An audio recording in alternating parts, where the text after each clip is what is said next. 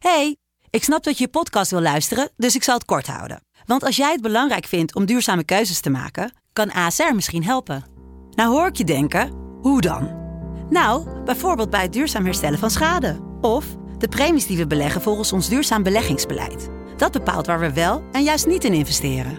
Wil je meer weten over welke duurzame keuzes ASR maakt? Ga dan naar asr.nl slash duurzame keuzes. ASR doet het. Zo, dan kan je nu lekker naar je podcast luisteren. De stroom. Buiten is het koud. Binnen kan je het warm maken. Haal die spullen van de tafel. Spreid dat laken. Ja, het was laatst al kerst. Maar dat ligt jou niet in de weg. Doe iets in die oven. Sta vroeg op. Laat iets marineren. Spuit parfum in die nek. Hul je in je allermooiste veren. Nodig mensen uit. Laat je plek zien. Maak die connectie.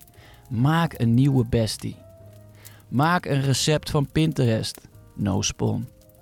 Laat het in het echt zien. Vertel iets raars van vroeger. Kijk ze in hun ogen.